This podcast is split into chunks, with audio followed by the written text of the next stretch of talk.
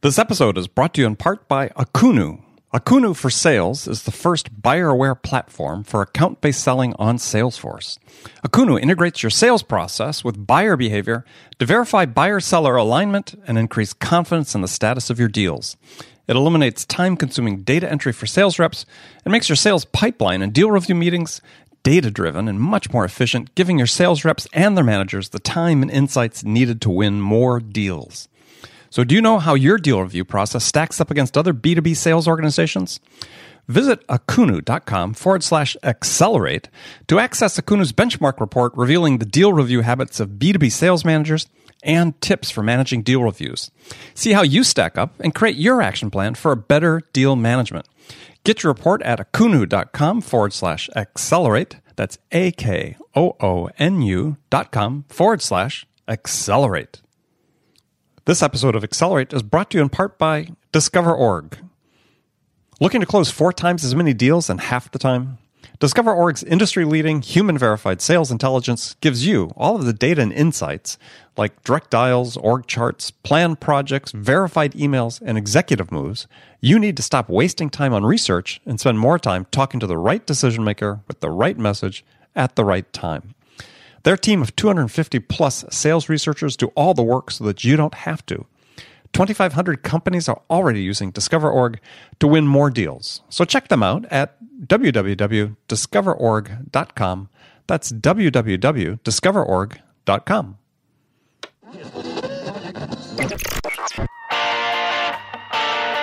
It's time to accelerate. Hey, friends, this is Andy. Welcome to episode 609 of Accelerate, the sales podcast of record. Joining me on the show today is my guest, Rowan Tonkin. Rowan is head of sales and marketing solutions at Anaplan. And in today's episode, Rowan and I are going to talk about sales compensation. You know, there's a lot of research that comes out saying that overall sales performance or productivity is actually dropping in the business-to-business space, that you know, the percentage of sales reps making quota year every year is dropping. And I understand there are a lot of variables associated with that. But one of the things we're going to take a look at, or a couple of things we're going to take a look at, is questions is, you know, does it still make sense to pay commissions in today's sales environment? And are incentive plans really effective in motivating the type of individual sales performance, sales productivity, and team performance that companies are looking for? So we're going to get into that, and as well, Rowan's going to share with us his 3 keys to help sales organizations better align their incentive compensation, their variable compensation plans, to enhance overall sales effectiveness. Now, we're also going to talk a bit about sales forecasting and look at this question, you know, is there really a cure for the always sort of inaccurate sales forecast? So listen in. You're going to find this very interesting today. If you'd like to see show notes for this episode, as always, go to andypaul.com. In this case, andypaul.com/609. Before I talk with Rowan, let me remind you that today's show is brought to you in part by DiscoverOrg. The DiscoverOrg platform is a game changer for sales and marketing professionals. The feature-rich sales intelligence platform is supported by over 250 researchers who are continually updating the contact data and providing account-specific insights to help the sales marketing teams break ahead of the pack. So see the product live at discoverorg.com/schedule-demo. That's discoverorg.com/schedule-demo. And today's episode is also brought to you in part by our friends at Akunu. Akunu for Sales uses a visual framework to help sales reps sell in complex accounts and help sales managers coach and manage their reps. So Akunu enables sales organizations to improve their sales performance by surfacing the information that drives better sales execution. And it keeps sales reps and sales managers focused on following your sales process and engaging with the right buyers at the right time. Again, go to Akunu, that's AKOONU.com. All right, let's jump into it with Rowan Tonkin. Rowan, welcome to Accelerate. Thanks for having me on. Oh, my pleasure, my pleasure. So I open the show with a standard question I ask all my guests these days, and the question now is, in your mind, what's the single biggest challenge facing sales reps today? Facing sales reps. Yes. I think that the biggest challenge facing sales reps is getting the attention level of their prospects. So making sure that they can actually even get the meeting, get the attention. And that, I think, is a holistic challenge for marketing, sales, inside sales organizations, but really getting the attention of the prospect/customer. We're all distracted by millions of things every day, and finding that perfect moment where you're ready to buy something and a sales rep calls you. I haven't had it happen to me yet, and I don't think it's going to happen to me yet. So to me, it's just how do you get that attention? And once you've overcome, that's the biggest hurdle. Then it's about proceeding as you should. So aren't we contributing to the problem, though? I mean, the way that we're using our automation, the sales technology, and marketing technology. I mean, aren't we making the problem worse to some degree? Because we've turned loose our SDRs to bombard people with relatively or minimally personalized barrages of email. It's like we're creating the crap, and then we're expecting sales reps to go wander through it. I do 100% agree. I don't have the magic silver bullet. Otherwise, I probably would have started that company. I'd be trying to avoid doing exactly what that is. But I don't know if there's a single answer there. I think we're all trying to consolidate, whether that be sales technology, whether that be marketing technology, to try and avoid that pitfall. But I think if everyone looked in the mirror, they'd realize that they're succumbing to that pitfall. And you do see some levels of innovation from some organizations, and they are trying to disrupt in the way they do things. And often they find that those, I guess, guerrilla tactics often can work, and that's because it's something different.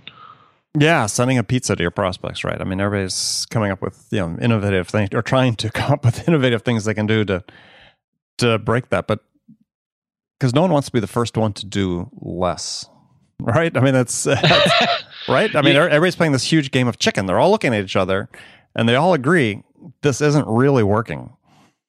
Correct.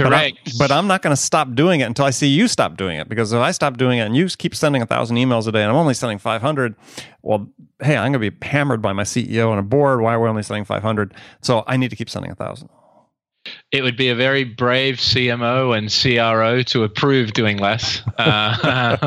So I don't know what the answer is, but I think where everyone is contributing to it. You see the MarTech landscape that gets produced by chiefmartech.com, and you're seeing these sales tech landscapes come out, and all we're doing is creating more technology to solve the problem, and more technology means more communication to the customer, and the customer is overwhelmed.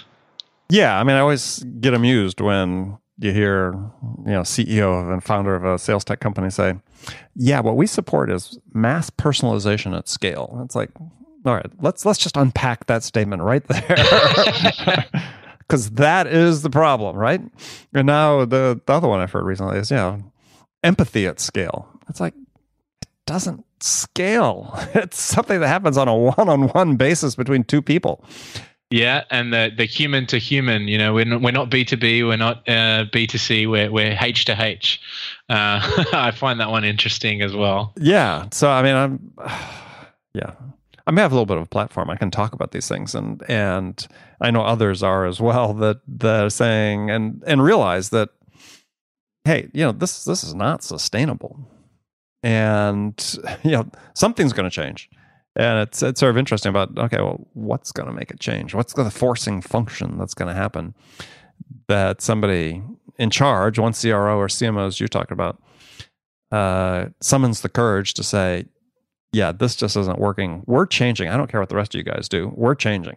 It will be a very brave person, and they may light the way.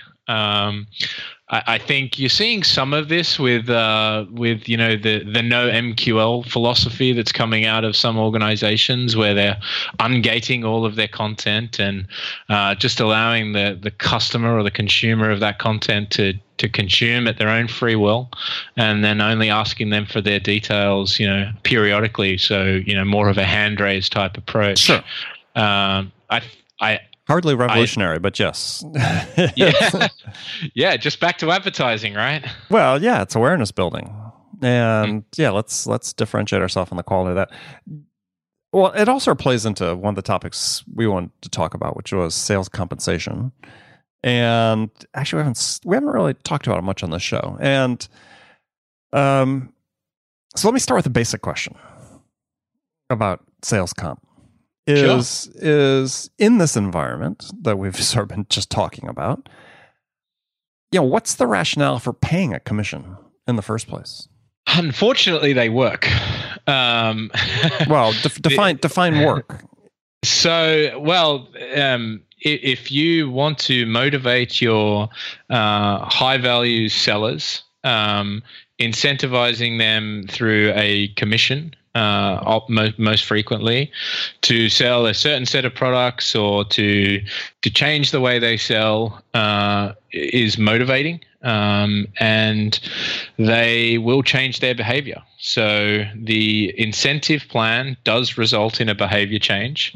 So making sure you get the incentive plan correct so that you drive the desired outcome is really important.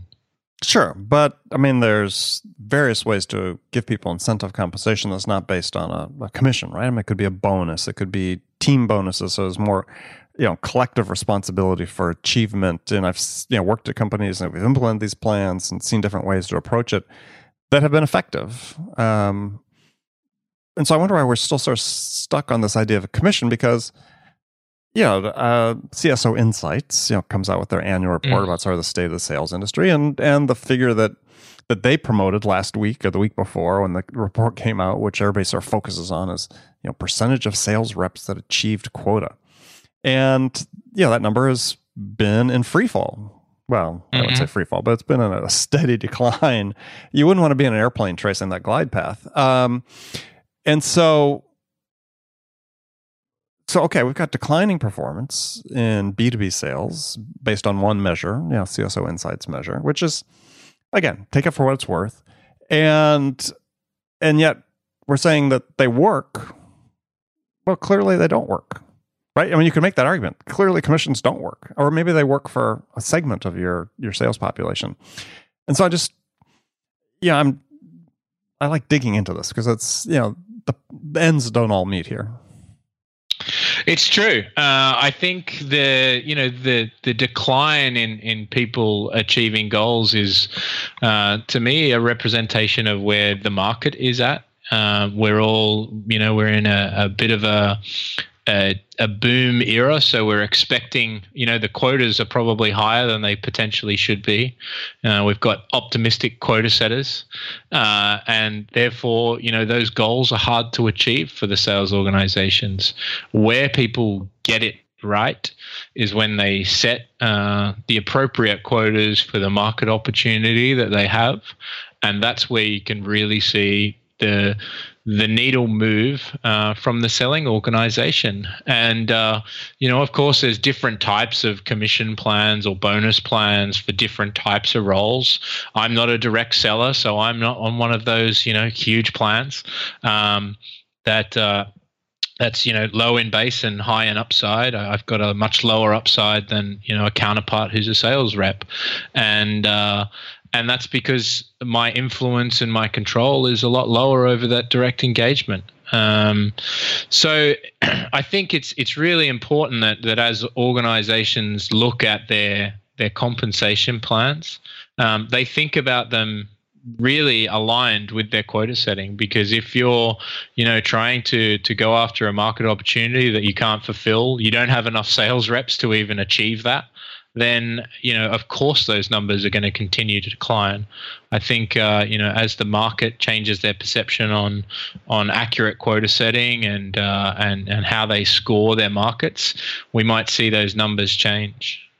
Yeah, well, I wonder, because, I mean, the thing with the CSO report is CSO Insights report is anomaly. It's across multiple industry types. So it's not just taking into account the sort of artificial high growth expectations of SaaS businesses and so on that, that certainly influence what happens in the Valley and other similar tech hubs. But, sure. But so we're saying, okay, well, this is somewhat normalized over multiple industries. And so if that's the case, then I'm saying, well, you said, well, commissions are really effective ways to change behaviors. What seems like the most fundamental behavior we need to change is just sales performance, right? Hitting quota. And it doesn't seem to be working. No, and if you think of the Alexander Group published their annual survey, and the number one problem with sales compensation plans for the last 13 years has been the quota setting process. So you've got people who are being paid to design plans that are supposed to work, but they've not got any control over the factor of how that quota is determined, which is the key factor in how the salespeople get paid. So there's a lot of misalignment between, whether it's sales finance who are doing the commission plans, or whether it's, a specific sales compensation team that are misaligned to finance doing the target setting or sales operations doing the target setting. And that's the huge barrier that needs to be overcome in order to change that declining airplane you described. well, I mean, I think certainly more in the tech-oriented businesses or tech-enabled businesses, it seems likely that part of the problem is quota setting is a top-down process as opposed to a bottoms-up process, mm-hmm. which again, a certain expectation of, hey, that's the case, given the way the businesses are financed and investors' expectations. But I think that one of the things that I've seen over decades with certainly variable compensation plans is that they basically just benefit the high achievers who are going to be high achievers in any environment, and that we don't see that they really impact sort of this middle and lower classes, as I call them in sales, the sort of the 80% that's producing 20% of revenue, if you want to use the Pareto distribution. And I think that seems to be a problem, right? The plans seem to be designed for the high achievers as opposed to really changing the behaviors of, if you move to take your middle 50% of sellers and they all improved 5%, you're going to have a much bigger impact corporate-wide on that than, having your top guys improve 5 to 10%. 100%, and that to me comes down to the expectation setting. If you take the SaaS market out of it and you look at an industry, say like retail, where we're all moving our buying behaviors as consumers more away from the online, from the brick and mortar to the online presence, who's getting credit there? No one, the marketing team most likely.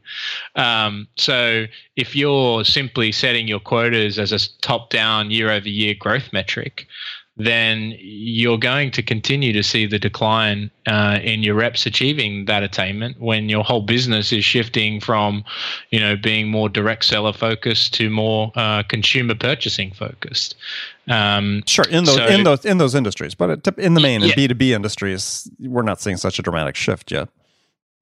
Not yet. I think we'd all love to if we could all follow the Atlassian model where people just buy with no sales force. Wouldn't that be nice? It depends whether you're a salesperson or not. Yeah, precisely. Well, most CFOs would disagree. I think they, we're not going to see the automation of sales, in my opinion, anytime soon, because sellers have a lot of value to deliver to the buying process. And to your point, it's about shifting that mighty middle. If we can move them, a couple of percentage points, then the growth investment in growth will be achieved. Yeah, which slide raises the question is, how do you structure compensation plans to make the mighty middle move the percentage, a couple percentage points or whatever that you want? And it, to me, that seems like sort of the black hole we have. I look at, incentive compensation plans and say, okay, well, this really strikes me sort of like, I don't know, tax reform on the federal level, right? Where we give all the tax breaks to the top 1%, and the people in the middle and lower tiers that would use this money to buy something to stimulate the economy, it doesn't flow down to them. So it seems like we started with that, some of that same similar issue, if my metaphor wasn't strained too much, in the compensation plans. Well, you know, I see it, I guess, from a very different lens. In the organizations we're working with are really transforming their sales organizations, and they've come to that point. They've had the realization that you've had.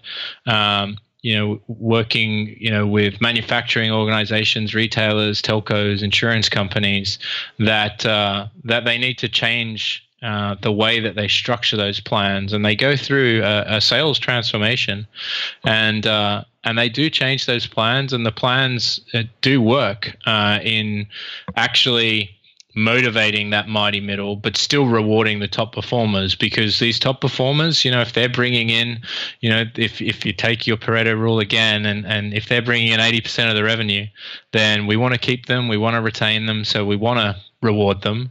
But at the same time, we definitely need to make sure we look after that middle percentile, because if I had a target of $100 million and I gave everyone $1 million, 100 sellers $1 million quota, it would just be nice and easy if everyone went and got it, and we had no overachievers, no underachievers. We'd all hit target, and we'd all be happy, and everyone would be at 100% attainment. But unfortunately, you've got the high performers, you've got the those people that will blow that number out, and you've got people that won't reach the number. So it's, how do we design plans that accommodate the individual? Something I've spoken with a few organizations about is getting to that level of personalized incentive plans. I don't think that the technology has allowed that to a certain point, but I think as compensation technology continues to become more powerful, we might get to a point where every individual is on their own plan, and not just a different rate, really, their own plan that's motivating to them. And that may be you being on a bonus pool type plan or a team-based plan, and me being on a commission-based plan, because that's how I am motivated. We take the element of motivation and that level of personalization, and we can see if that moves the needle. And I mean, that's a very interesting approach. I mean, is that something our companies can manage, equity throughout that, you know, in terms of having equitable plans so that people are being rewarded similarly for similar levels of production? It's being able to model that scenario out for each of those for those organizations. You know, typically your CFO will want to have the same target incentive budget. They want to keep the same budget pool there, mm-hmm. for the same amount of sellers. And it's, how can you play with that budget pool to motivate every single individual? And I think we're getting much closer in terms of technology being able to support the plan designers and those folks that are creating these plans to come up with various options. And it may be starting with, you know, we're starting to see companies just let you pick from a few scenarios. You know, you can choose plan A, B, C, or D based on your personal preference, and that the economics of that work out. That if everyone achieves 100% attainment, we all probably get paid the same. So it's just in different ways. So what is this technology you're referring to that's developing that will enable companies to personalize, you know, incentive plans? Yeah, so here at Anaplan, we have a technology that is a cloud-based in-memory platform that really allows you to get very granular, both in your quota setting and in your compensation planning processes. And we have companies that are modeling out those scenarios and then pushing those plans live, and being able to change those plans quickly, based on the level of visibility of whether they're working or not. And we're seeing organizations really change the way and going through that sales transformation and succeeding. So when you say transformation, I mean, I don't know, I don't want to be a skeptic, but but you know, data is obviously sort of sparse when it comes to some of these things. And so, you know, you talked before, you'd mentioned in preparation for this that, you know, the sort of three keys to a an effective variable compensation plan. Why don't we sort of, you know, talk about what those are and how they relate to this transformation that takes place? Yeah, so I think the keys of actually having an effective compensation plan are, firstly, making it really simple to understand and communicate with your sellers. If you send me a plan document that confuses the hell out of me, it's really going to be difficult for me to go and change my behavior. So it has to be simple and clear in order to actually motivate me as a seller to change my behavior towards what that plan is designed to do. Mm-hmm. I think the other factor is understanding your corporate goals and making sure that they're represented in the plan, but also that they're represented in the quota. So if you're driving me to sell product A over product B, make sure I've got a higher quota for product A. if the economics of that work out, if it's a higher base product and, you know, it's a high volume product, I want to make sure that that's there. And every role should have their own plan. So as I alluded to before, I'm on a different plan in my role than someone in our direct selling organization has.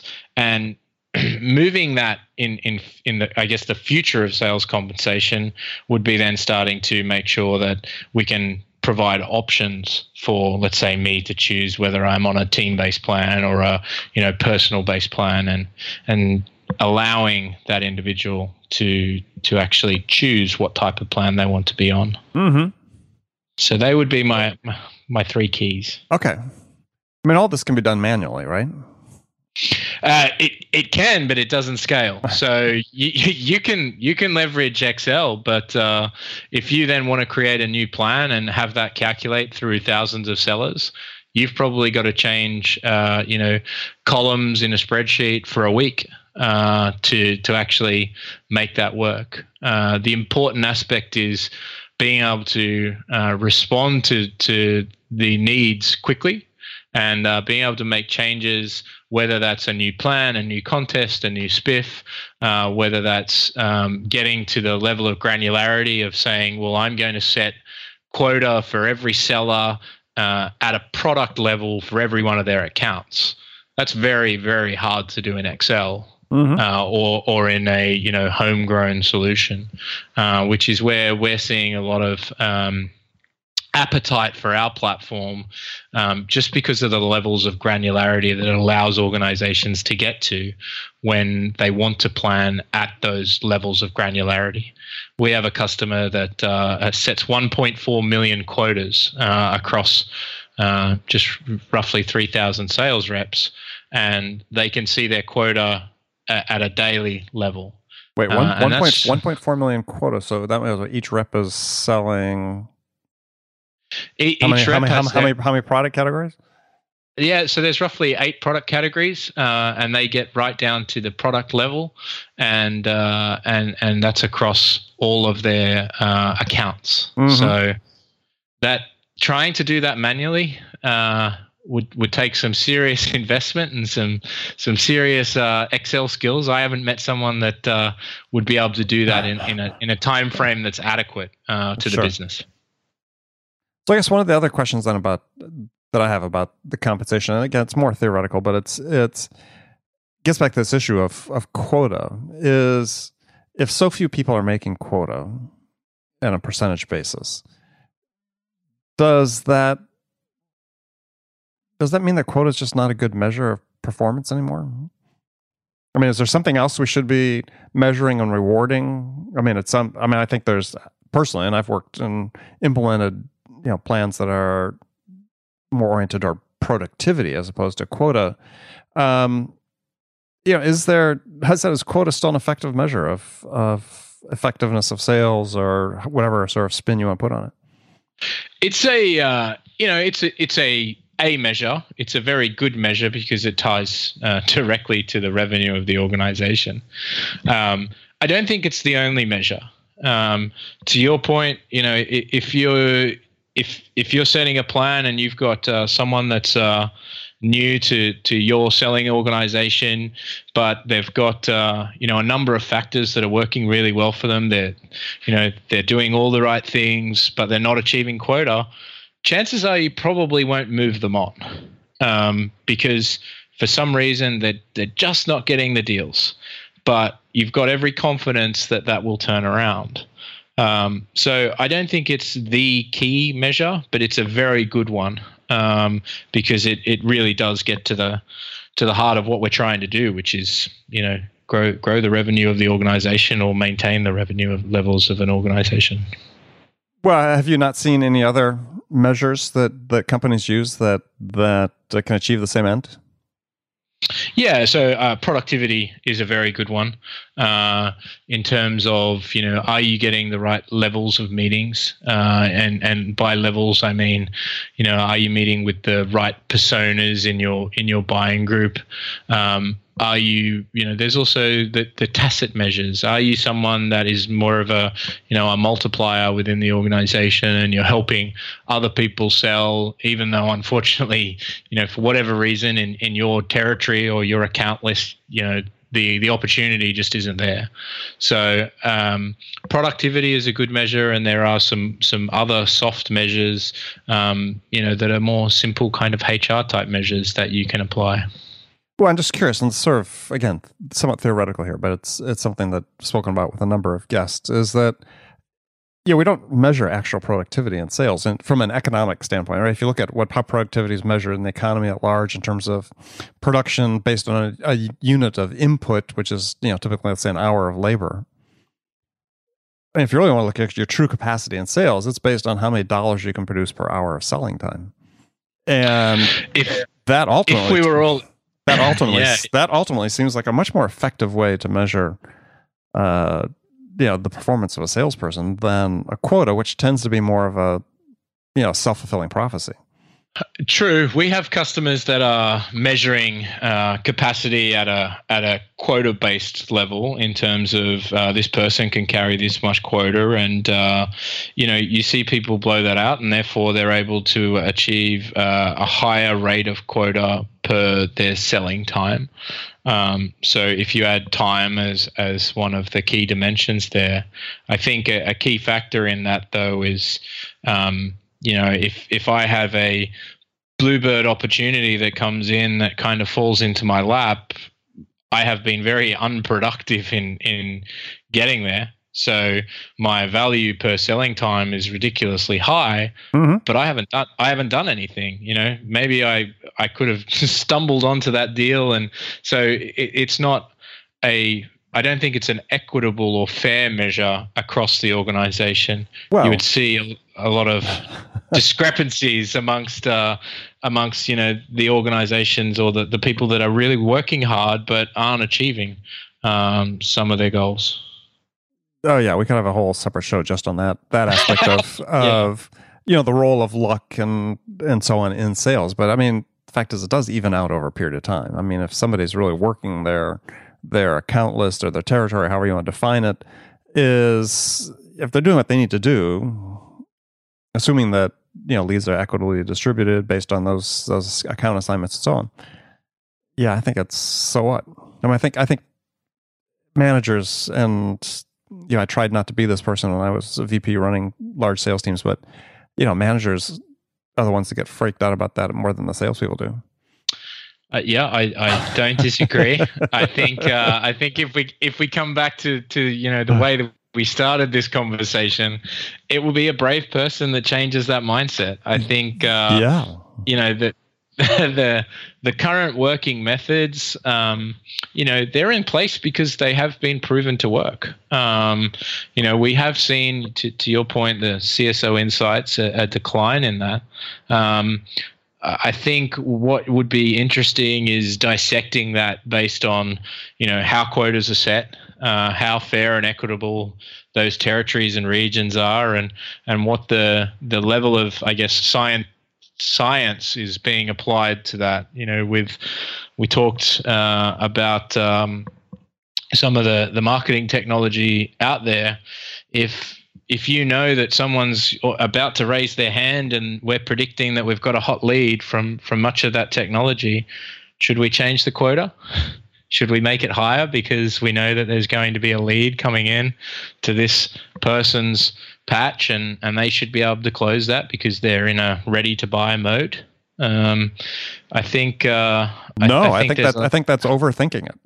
I think that's part of the issue, right? Is managers, like, believe me, I've been in that role multiple times. I mean, it just we overthink it, and I think we're underthinking some things, which is especially in certain areas of the tech segment, is that yeah, it works, but there's no data whatsoever that says that it's even close to being optimized. In fact, you could make the argument that, you know, attainment within so those segments is really much lower than it should be, even though it works to what it does right now. Yeah, I don't have the magic answers. Yeah, well, that's why we're here. Not that we expect the magic answers, but just have the conversations and surface issues, and you know, hopefully provide some insights for people and give them something to think about and chew on. So, Rowan, unfortunately, we've run out of time, but love to have you back, and we'll continue talking about this. So tell folks how they can find out more about Anaplan and connect with you. Sure. To find out more about Anaplan, just simply go to anaplan.com. You'll find our platform capabilities and the types of solutions we offer on the website. And you can connect with me on Twitter at Rowan Tonkin. No spaces, just all one word. Yeah, and that's Anaplan is ANAPLAN. So... excellent. Well, Rowan, thank you very much for being on. Thanks again for being on the show. Thanks for having me, Andy. All right. And friends, thank you for spending this time with me today. Make sure you come back, join us again for the next episode of Accelerate. Till then, appreciate if you get a chance, go to iTunes, subscribe, leave a review for this podcast. Really appreciate your feedback and want to hear what we can do to make this an even better experience for you. So thanks again for joining me. Until next time, this is Andy Paul. Good selling, everyone.